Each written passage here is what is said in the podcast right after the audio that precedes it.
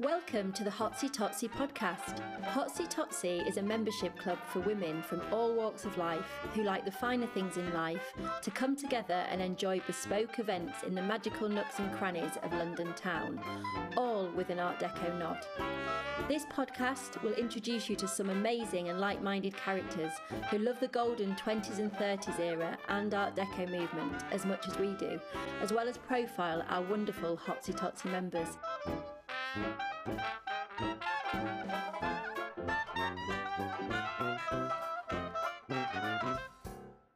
this episode, I am really excited to be joined by two wonderful guests.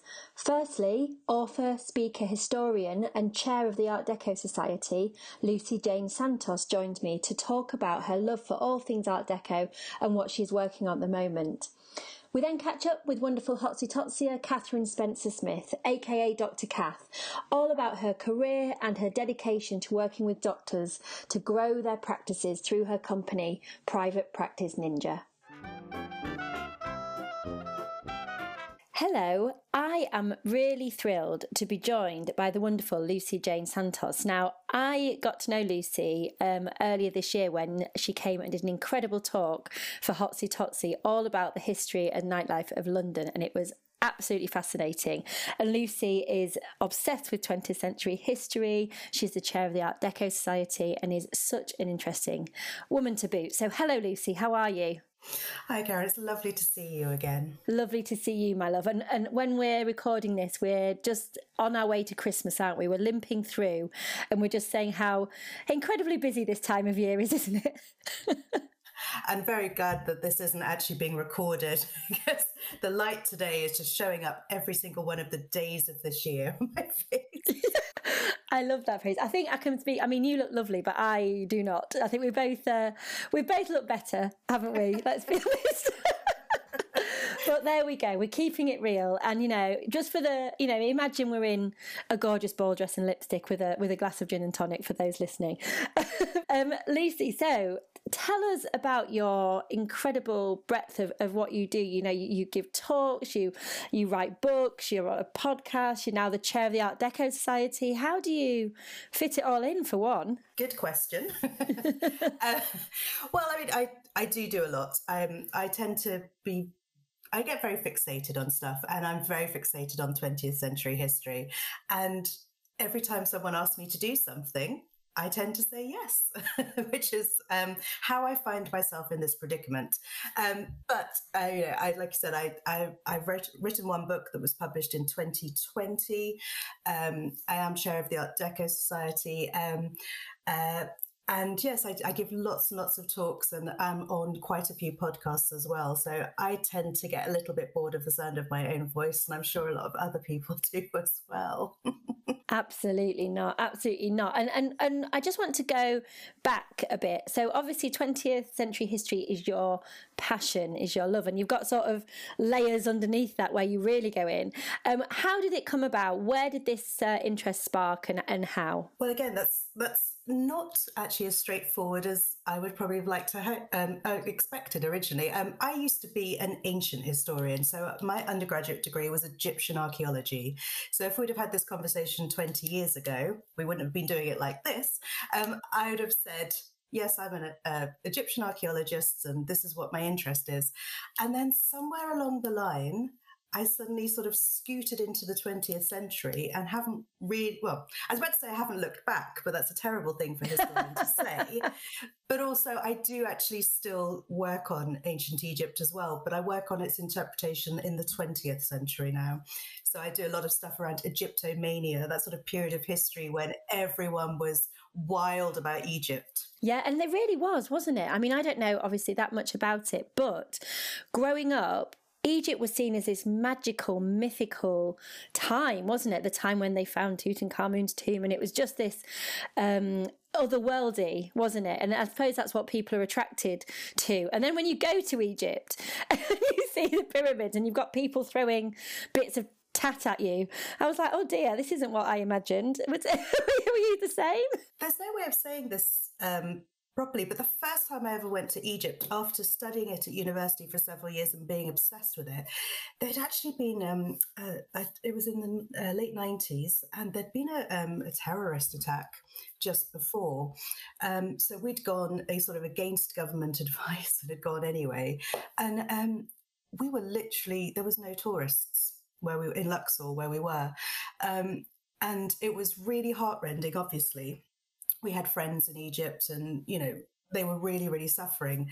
But it gave a really weird experience um, and a, a very privileged for me experience but just to go around these places and there to be nobody there i mean it's, it's like all those videos you see of uh, early lockdown when people were in london and taking pictures of oxford street or oxford circus no one there it's eerie um, but it gave me a, a real chance to to look at things in a way that um, you normally don't have time to do. Yeah.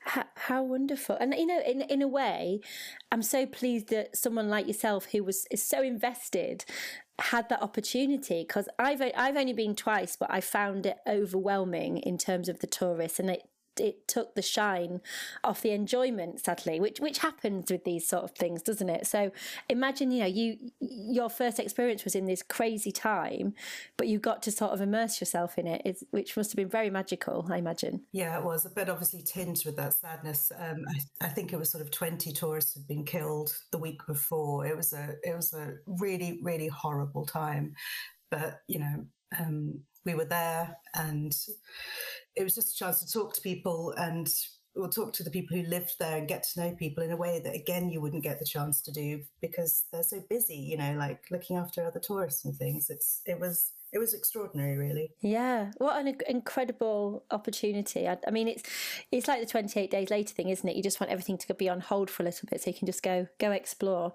So how did you get from egyptian history to folds in the art deco world into that interest into loving london and you know we we had a great chat about the the iconic women of that era and how influential they are to us how did that come or you always had a faint interest in that sort of world as well um, i think i'd always been i mean very biased, but I, I can't see how you can fail to like, for instance, Art Deco architecture.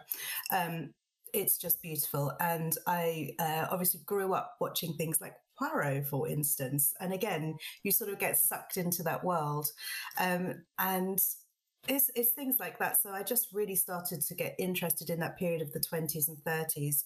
My grandparents got um, married at that time and they had lots of um, uh, wedding gifts from the early 20s. And I, so I grew up with their beautiful stuff around me. My grandmother was a jewel a jeweler in the 1920s and 30s, um, so she had beautiful. Uh, not not hugely expensive, you know. I'm not saying we were dripping in diamonds, but she had gorgeous stuff, and they were very period. So it's always something I've been really uh, just felt drawn to. Um, and then after finishing my undergraduate, I did a master's in uh, museum management. Um, and then I realized that that was so badly paid. I couldn't work in that industry. I literally could not afford to work in that industry. So I went into other things. And then sort of I was sort of cruising to my mid 30s and I thought, I really want to go back and do history again. So um, I started thinking about history and what I liked. And it was a time, it was the 2010s. Vintage was huge. Like absolutely everyone was dressing up. It was huge, huge, huge. So I sort of fell into that world. Um, and rather than just, I can't just do my hair, I have to lecture everyone about how to do it. So we were doing workshops, teaching people, and me and two other girls were teaching people how to curl their hair, how to do eyeliner flicks, you know, that beautiful bold lipstick. And I was the boring one because I'm a bit uh, cack-handed. So um, I wasn't very good at doing other people's makeup. So I would stand there and tell them, I, I, you know, interpret what we're doing for them. But actually, it was like, boring the living hell. they were just there. Were. It was a hen party. They just wanted to drink and have nice red lipstick. And I was like, by the way, did you know how this lipstick was made and this interesting shape? And they were like, yeah, right, okay. I'd have found that fascinating. and if you could just pass me the Prosecco, yeah. Amazing. But it is it is such a time, and it, it's it's so important even now, isn't it? We we see it everywhere. There's that new film coming out, Babylon, you know, with Margot Robbie, that is this 20s extravaganza, which is probably going to be one of the biggest films next year. Um, it's so popular and so magical and so gorgeous and people just dip into it all the time don't they whether that's architecture music film fashion makeup like you were saying why do you think there is this longevity and this love? Is it just because it is all so beautiful? Let's be honest. I mean obviously it is beautiful. There is a, obviously it's a period of uh, lots of hardship as well. Uh, the 20s and 30s we are you know it's bridging it's the uh, time between two world wars. There's a depression.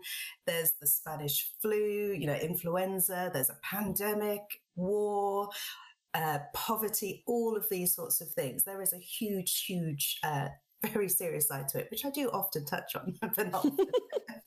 um, yeah, it, it's it's not a period of all just glitz and glamour, but the glitz and glamour that there are is just intoxicating. It's a period of innovation, technical innovation. People are really pushing the boundaries of of what they can do um, and making things gorgeous for gorgeous sake. I I sometimes fear that not fear, but I you know I sometimes think about the stuff that we have today and i'm not the type of person that looks back into the past and wants to live there but sometimes i just think there's a, a little lack of making things gorgeous for gorgeous sake and that's what i really appreciate about the hotsy totsies is that oh. you do that you know you you want things to be gorgeous you're doing something uh, wonderful as well but in lovely places and i think that's great Thank you. I just think, you know what, we're living in one of the best cities in the world, arguably the best city in the world, with all these magical nooks and crannies that has got all this history and all this why why are we not exploring it? That's that's how i think. And i think everybody likes a bit of decadence and and nice things don't they? And i think that is exactly what you said that is intoxicating. It's what appeals in such a big way and that's why people gravitate towards it. That's why you know people have the gatsby parties people have the the dress up. I think it's it's wonderful. And for women especially that time was so important because it was the first time that they could have that freedom and say, you know what, fuck you a little bit. I'm going to cut my hair. I'm going to sleep with who I like. I'm going to drink alcohol. I'm going to party, and I'm going to I'm going to not care. Um, the repercussions of that felt perhaps felt at a later date when they were back to the Stepford Stepford Wife vibes. But you know, at that time, it was it was magical, wasn't it? Yeah, there was there was opportunities. I mean, it, again, a lot of those opportunities were for people who had money anyway, who came from good backgrounds. Um, but yes, I mean, there there was just more of everything in terms of what you could do and what was open to people. Um, and I think that is a really interesting time again you know just seeing people uh, explore uh, especially women uh, exploring the world of work exploring boundaries exploring what is open to them um, and what's close to them as well. I mean, obviously, it's it's not just suddenly everyone woke up one day in 1922 and it was just like let's go crazy. But you know, it's it's just watching those things, um, and I, I, yeah, I just find that that coupled with the intoxicating beauty of everything, it's it's a complex time. I mean, and you can you can delve into it as much or as little as you want. Exactly. And it was tough. It was absolutely tough. But my God, they, when they parted, they parted and they did it well, didn't they? God love them. Um, so I want to talk to you a little bit about the Art Deco Society, which I'm a mem- very proud member of. I love it. I think it's wonderful.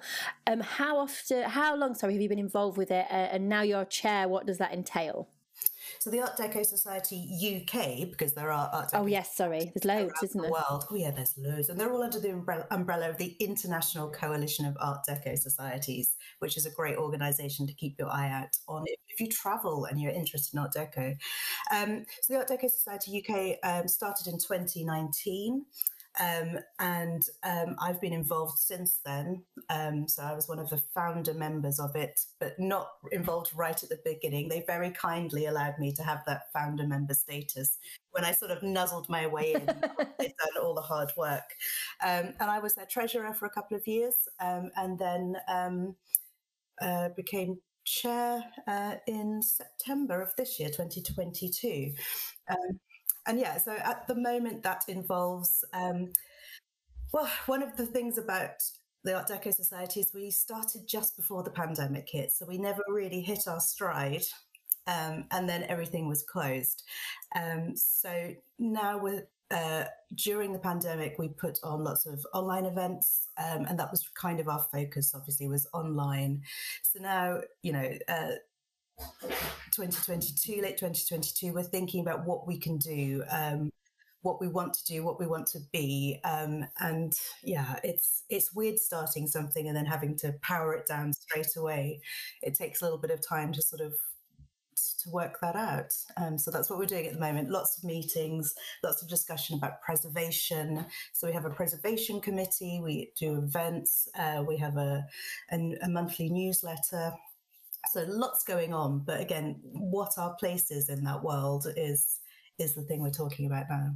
Yeah, and it's such a wonderful organisation. When you know we get a lot of newsletters, don't you? But the Art Deco Society one, I always sit down and read, and it's so interesting. And and it's it's it's a bit of everything, isn't it? There's architecture in there. There's there's cultural history. There's fashion. There's you do so many different things, and it's wonderful. So anybody listening, get involved, join. It's very good value, isn't it, to join? So you know, get involved as much as you can. So tell us what your plans are then for next year. Have you got a lot of talks, a lot of workshops on? What's going on? So next year is pretty much dedicated to writing writing my next book, which is a book about the element uranium. So the date that's seared on my brain is the 30th of June, 2023, when I have to get this really good draft to my publishers. That's that's the deadline, and then we'll work on we'll edit it uh, towards the end of the year.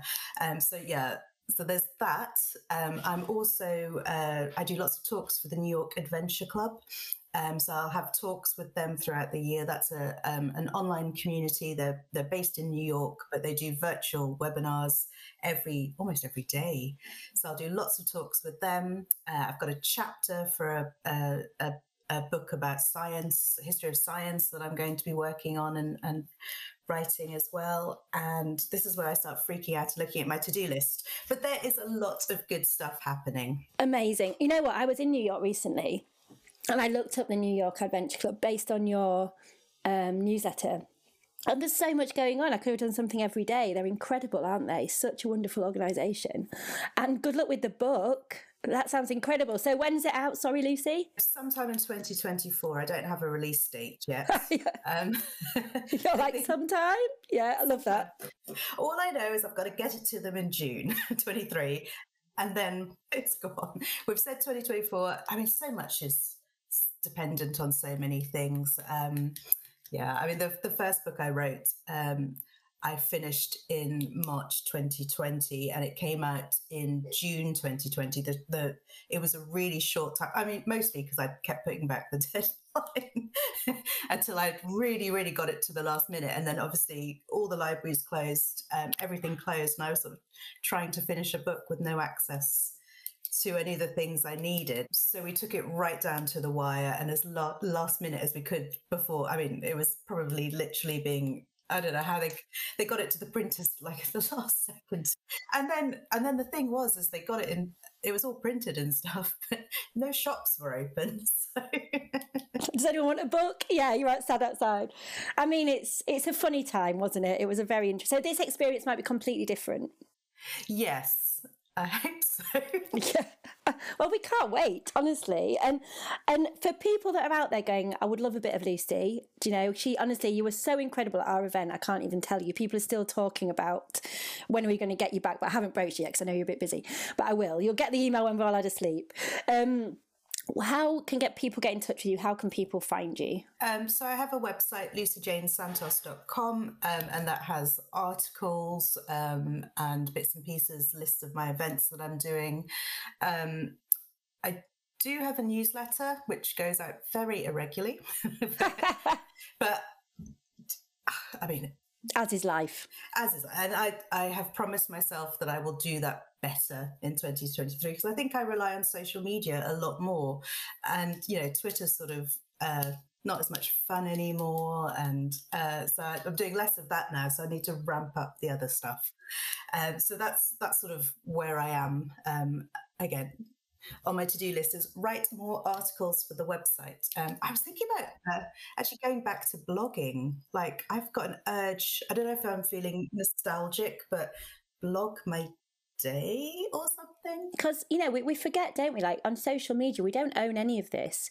Like if if Facebook or Instagram or Twitter, which it has done, fall off a cliff, we've got nothing. Whereas the only thing we really truly own are our, is our database and our website. So really we should be putting everything into that like so do the articles do the blogs definitely send the newsletters easier said than done i totally appreciate yes and I think we all have that on our January to do list, don't we? Send a monthly newsletter. And then it gets to June and you're like, oh, haven't done any. But never well, you mind. Start, you start self doubting as well, don't of course you? It's you so do. easy. Would anyone want to hear it? Am I annoying people? Absolutely. And it's like you press the send button, don't you? And it goes out into the ether and then nothing. you're just like, Oh, okay. But you know what though? I years and years ago I had this woman contact me and she said, I have been getting your newsletter for two and a half years and I'm ready to work with you now. And I was like, I don't even know who you are. But you know, it's it's weird because you don't people don't tell you they're reading it, do they? It's it's a, it can feel like a thankless task. But I'm sure I would read it, Lucy. So please Thank do it. you. I would like that. Thank you so much for taking the time to to join me. I I think you're wonderful. You're so inspiring, and I really hope we can do some hotsy totsy stuff together again. I would utterly love that. Um, and have the most. If this, this will probably go out after Christmas, but I hope you have the most wonderful Christmas and all the luck and love for the book and everything for the new year. Thank you so much, Karen. It's lovely to be here and talk to the Hotsy Totsies, who I love. Oh, brilliant! Well, we'll get you. We're going to get you back for shizzle. Take care, my love. Thank you. Thanks. Bye. Hello, welcome. I am so chuffed to be joined by one of our incredible Hotsy Totsyers and an incredible woman to boot, Dr. Cath, Cath Spencer Smith. Sorry, I just call you Dr. Cath, um, who is a very inspiring woman all round, really. You know, a doctor, a sports doctor, and you help private practices to mold themselves to get bigger. Tell us about what you do with Private Practice Ninja. yeah, so I did a ninja move, and no one can did. see it. It's a really good one. You, you are a ninja at heart, right? Thanks. So, um, so, so yeah, essentially, we're um, private practice ninja is a it's a kind of something that's grown out of a necessity. So, uh, a few years ago, I, I I got myself made redundant because I didn't like a slightly unethical company that I was working for, which might surprise you. Given that I'm working in the world of health, and so I got myself sacked basically because I stood up to the nasty CEO, and then like in, in many other situations in life, suddenly you find yourself, oh my goodness, I suddenly need to earn lots of money very, very quickly. So um, I, I work as a clinician in the world of sports medicine, so I look after Olympians and athletes and people who generally mash themselves at weekends. And I had to suddenly grow my own private practice from scratch because I was locked out of this organisation. So I managed to do it in three months, and people said, oh my goodness, how did you do that? And and then it became, well, could you help me with that scenario? And eventually I thought, do you know what? People are asking for this. So we built a company and now we are effectively like a marketing agency for clinicians, so doctors, surgeons, physios, osteos, podiatrists. We're in private practice. We help the people who help the people. Incredible. And is that your main focus now? Is that sort of taken over as the main role? Yes, yeah. So I still do a little bit of doctoring on the side uh, because my athletes say I have to. um, and uh, sort of the majority of my week now is is with my husband. So I dragged him out of his corporate role to work in the company as well. So he works doing videography and tech and GDPR and things like that, all that kind of techie stuff that people need to run their practice. And we go around hospitals filming surgeons in operating theatres and fun things like that. And uh, yeah, so he's on board as well. Well, I've got a lot of questions about working with husbands, so, but we'll come to that. Um, brave, I think, is the overarching thinking. Um, so, how was that? Because, you know, I, I work with a lot of, of, of female business owners predominantly, and so many stories start with I was made redundant, or I couldn't go back to work after children, or there was a roadblock that I just couldn't enter or carry on with my career. So I had to start my own thing. And it's so inspiring, rageful that this has to happen. Um, but how long did it take you to sort of go, oh shit, dust yourself off? And like, I have stuff to pay for. I have to get on with this. So, uh, uh, some people would, would think I was a bit mad, really, because uh, you know I was the biggest earner in this company of clinicians, and uh, and it just got to, to a head one day, and I just thought I can't do this ethically. This company is just doing all this bad stuff, and uh, and so without putting something, what would the sensible thing, right, would have been in, in place would have been to say, right, I'm going to, you know, move ten miles up the road or something like that. But no, being me. Off with my head, and uh, I gave myself 24 hours of sobbing in the toilet and saying, "Oh, what have I done?" Um, so like, right, here we go then. What are we going to do? Let's just crack on and do this. And uh, it, fear, fear is a good inspirer, isn't it, of action, right? So, and also it was it was something that I probably wanted to do in the background. And to be honest, had I not had, given myself that kick up the bum, it probably would have taken a decade to get around to doing. Yeah, I think a kick up the bum is what we all need a lot of the time. Sadly, isn't it? It's circumstance where we're like, we've got to pay the mortgage next month, and this isn't happening if I, if I don't go out there and do something quite spectacular.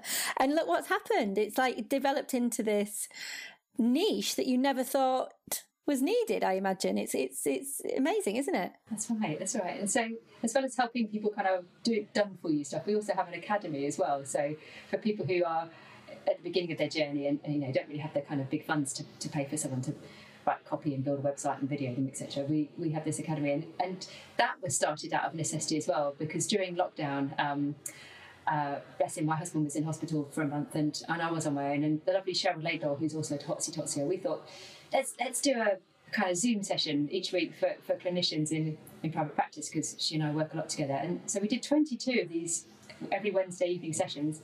And then that became the Ninja Academy because people said, oh, we like this. Keep it going, please? Um, so now we have all kinds of people who join and uh, we keep it a bit tight so that, um, you know, enough, all the voices get heard within it. And that's just been great fun. I love that. That's almost the best bit of this, actually. It's wonderful, isn't it? Because you created a, a, community, and you know, especially during lockdown when people were so isolated in terms, both like physically and mentally, weren't we? We were a bit like, oh god, I feel so alone. To create this network where people could dip in and, and ask the questions and get the help and get the support is it's val- so valuable wasn't it and it's so wonderful that you saw that need again and, and created that and people flocked to it and it's still going strong yeah still going strong we, we still have some people some of the founding members about half of our community have been with us now for over two years so it was great that's amazing. And and what? So obviously, I'm not in this world, this medical world. But what's the issues that? What do people come to you with and go? You know, is it just that it's not not not getting enough patients and not getting enough referrals? Are they not being seen enough? You know, how do What's the biggest gripes that people have and that you can help with? So, at the beginning of their journey, there's lots of problems that are to do with not understanding about how private practice works or, all the logistics of setting up stuff. So, uh, and that's stuff that you know we saw quite quickly. But that, just like anybody else who's effectively got a business, you, you, most people aren't taught from you know in school how to run a business, and certainly clinicians aren't. And clinicians, excuse me, absolutely crap at marketing themselves because they, they think it's disgusting and distasteful, and let alone talk about money and patients. And so we have to sort of bring them out their shell a little bit and explain that you know it's not about you, it's about value that you can bring to patients, and and just generally getting them out of themselves in terms of worrying about what their peers are going to think about. Most of all, it's about will I look a prat in front of my peers? Is is the biggest fundamental issue that clinicians have in marketing themselves. I bet, and it, I think I can. I think we can understand that across the board, can't we? Because when you're hiding, not hiding, I don't mean hiding, but when you're working for a bigger brand, you're under that umbrella, aren't you? Whereas when you are um, on your own with your name above the door, it's so cringe, isn't it? And I, I remember like launching my very first website and being like, oh God, everybody I know is going to see it. And actually, no one's looking. Do you know what I mean? It's like I was bigging myself up a bit too much, to be honest with you. But it is that awkwardness, isn't it? Of it's exposure and it's vulnerability, and people can judge you. And when that's not your world, that must be very daunting, I imagine, especially someone that is very, very uber professional. Yeah, and a lot of the I'll call them the young boy surgeons. I'll just I'll pick on them for a moment. Um, they're they're always worried about what their their previous you know sort of trainers were. So when they go through, you know, all their surgery training, they usually train with some of the greats, and then they're worried that they're going to show up, and he thinks, oh, what's what's my old boss going to think? And and the reality is is that the vast majority of the time, a they, they don't care because they're just so into their own things, or b they actually think this is great. You know, you, you're coming along and joining them on private practice. So there can be some sort of squabbling and nonsense, but most of it's in people's heads. It's not reality. And most of the time, people are delighted to have colleagues who are also in private practice because that gives someone else that they can moan to, right? about hospitals and patients. or that somebody that, who's like maybe I don't know a year ahead in the game that they can sort of learn from. But yeah, totally. And I think we're so built that we're wired, aren't we, for negativity, um, and we're going to just everyone's going to take the piss and everyone's going to like look at us and go, oh, "What are they doing?" When actually nine out of ten people are just happy for you or they don't care. It's one or the other, isn't it? Really. It's so true. Amazing. Well, what you've created is in- incredible, but getting the husband involved. brave move. How how has that gone? it's really good, you know. I'm, I'm sat here talking to you on a long bench table. So normally he would be sat by my side, and we actually work side by side during the day. We're all sort of plugged in together, Oh. and uh, it, it works really well. And he's got a sort of set of skills, and I've got a set of skills. And and obviously we know each other very well. Normally you would think that's a recipe for disaster, right? Because you'd squabble or, or or you spend your whole day just talking about business and and not, nothing anything else. But actually, it works really well, and uh, we've done a few things along the way to make sure that it does work a bit better. So recently we did this thing called Kolbe A. I don't know if you've heard of that, which is one of those. It's not a personality test. It's a test to do with um, kind of how you sort of make decisions and go about um, kind of things in your in your business, and. Um, and there are sort of different types. So, for example, I'm, I'm very much what's called a quick start, which basically means like next, new shiny thing, moving on, quick, start a new project. Yep, that's me. and he's more exactly, and he's much more of a fact finder, which is like, hang on a minute. Um, so in my world, I think of him as being a killjoy, and in his world, he's like, for God's sake, wife, why can't you just finish your damn project before you move on to the next thing? Um, and going through some of those processes has been really helpful in teaching us to have kind of little boundaries. So there's certain circumstances where I have to stop and listen to him, and other circumstances where he's not allowed to rain on my parade. So. So it's but then it's almost like it's not you saying to him you're really annoying because you're doing this. It, it's almost science has told you these are your traits. Respect them, please. And you know maybe I'm not as thorough as you because you want to spend bloody ages on something, whereas I'm on to the next thing. But it's it's that respectful. So isn't that a wonderful thing? And was that a mutual decision to do that together to sort of learn a little bit about yourselves? Or Yes, exactly. Yeah, and I and I heard about it from being part of a sort of mastermind group, and I thought, oh, that sounds really good to do. And and now when someone else joins Ninja, then we, we ask them to do it as well, so we really understand where they are. And I think going forwards, with different roles we want fulfilled, we'll, we'll ask people to do a Kolbe and then say, yeah, you fit, or no, actually, you're just the same as me. We don't want another one like me.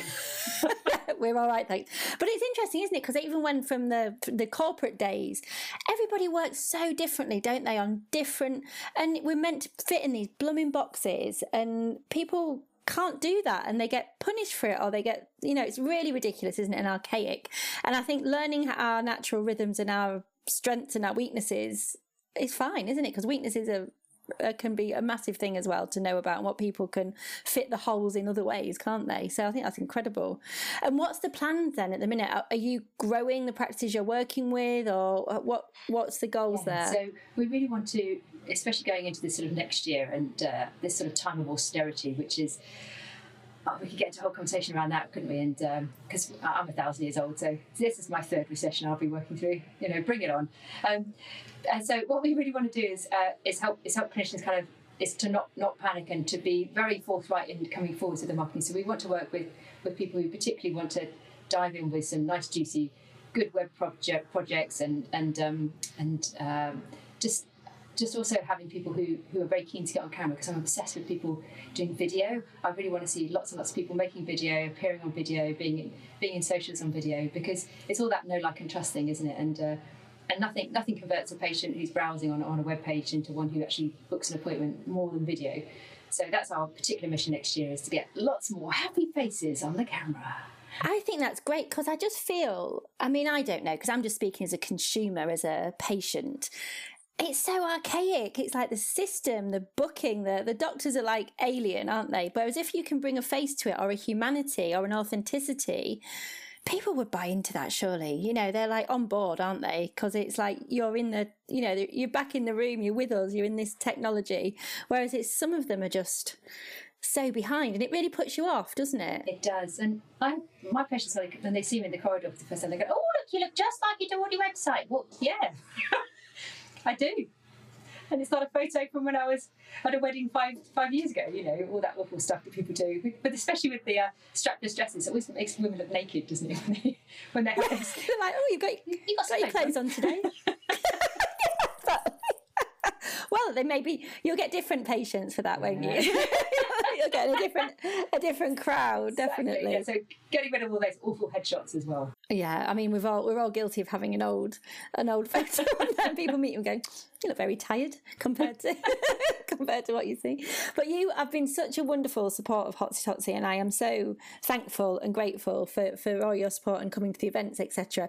And and you know, Hotsy Totsy's aim is to celebrate and support women and the inspiration of that is obviously these incredible women in the 1920s ilk of that era who were just doing their own thing, walking their own walk, and doing what the hell they liked and testing everything, which I am in such admiration of, which is why I love the fact that you just had that naked lunch light bulb moment and when I don't want to be here anymore. This is not very ethical.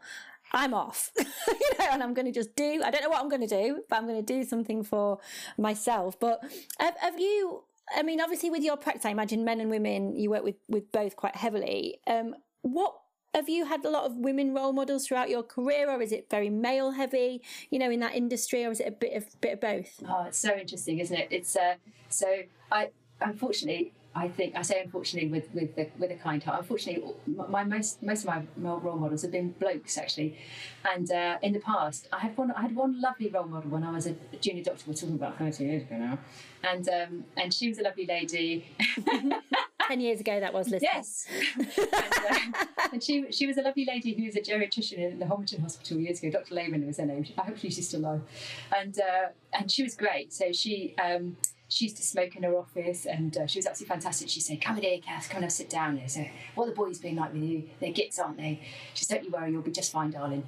And, um, um, but equally, there's been some bloody terrifying female role models in my life. And uh, in fact, a lovely colleague of mine called Nell Meach, she's a, an amazing powerhouse physio. We, we sort of do this, this group with, with brilliant female clinicians because we're determined to try and get some kind of normal role models in there as opposed to these scary people. And I understand why they're scary in the sense that they, you know, presumably had to be, do terrible things to get where they were originally, and then they unfortunately just pulled the ladder up behind them. And that's that's not what that's not cricket.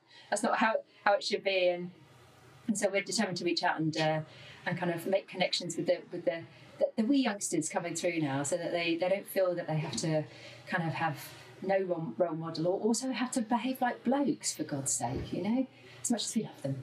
Yeah.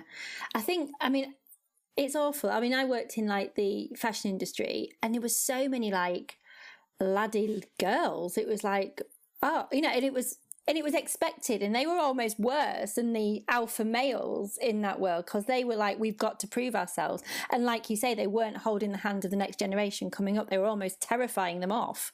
Um, and that has to stop. You're absolutely right. And i think that's that's an education piece. It's a it's an you know it's it's telling people this behavior is calling behavior out isn't it? And explaining that you know you, we're all in it together and we're you know women need to support each other in it more than anything. Exactly. We're, we're natural collaborators yeah yeah, we're not competitors, we're collaborators, and and and people fear that collaboration is somehow giving giving it all away, and absolutely not.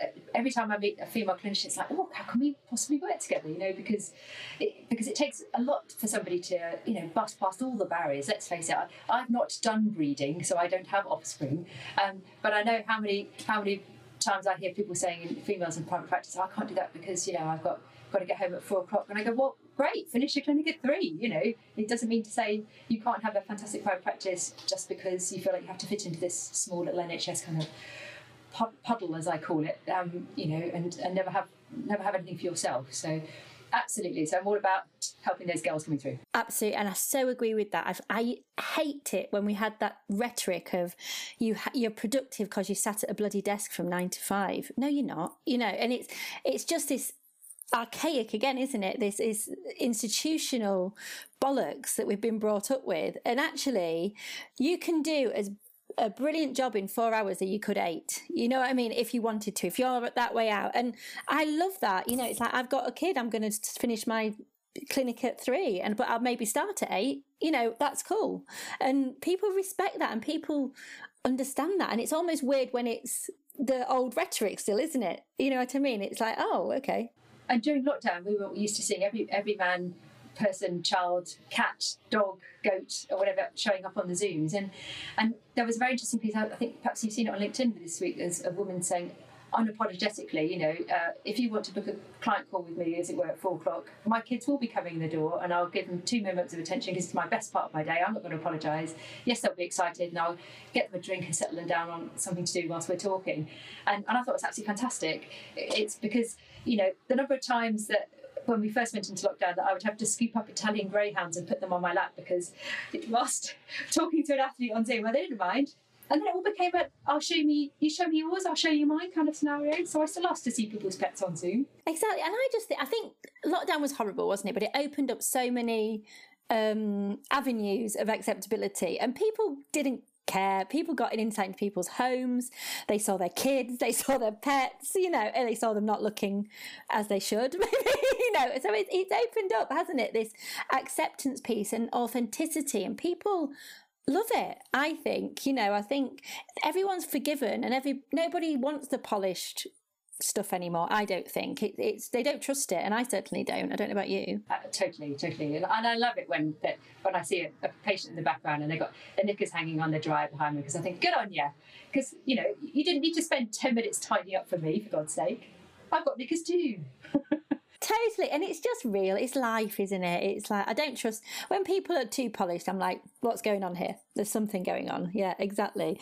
But honestly, Cath, you are such a pleasure. I could talk to you all day. Um, tell us a bit about your plans for the future in terms of your private life. I know you have like your doggies are your complete gorgeous joys, aren't they? Are you getting more doggies? Are you happy with them? Are you extending the family? What's happening? Oh, do you know, we, we recently had a fourth because we were fostering one for six months and she's gone home now. And, and I'm still tempted to get another fourth, but I think my husband would kick me in the shins if he heard me saying that. Um, if I had my way, I would have a giant house and a big acreage and we'd just have all the Iggies in the UK, Italian Greyhounds in the UK, could, could just come and stay weekends and have holidays. So, um, But now, next on my list is uh, finding a property to buy in Bath so we can sell our London property and move in properly because we've only been here a year now. So it's time to find, find a nest and uh, in the country Oh my god, how exciting! still coming up to London. Yeah, still coming up for Hotsy Totsy, of course. Exactly, you definitely are. You definitely are, and like Bath is so stunning as well. I mean, what a, what a move and what a lovely thing. And hats off that you can work side by side with your husband. Incredible scenes over there, definitely. But Cath, thank you for everything, and lovely to speak to you. Thank you so much for joining me. It's been great fun. And everyone out there, you should join Hotsy. It's absolutely the, the bomb, okay? Lol. Thank you so much, my love. Take care. Thank you. Thank you so much for listening to the Hotsy Totsy podcast. We hope you enjoyed. Hotsy Totsy is a female only membership club for women who are walking their own walk and are spirited, fun, and fabulous to come together and enjoy a range of bespoke and exclusive events. Please do give us a follow on Instagram at hotsy underscore and find out more on the Hotsy Totsy website, which is hotsy totsy.co.uk.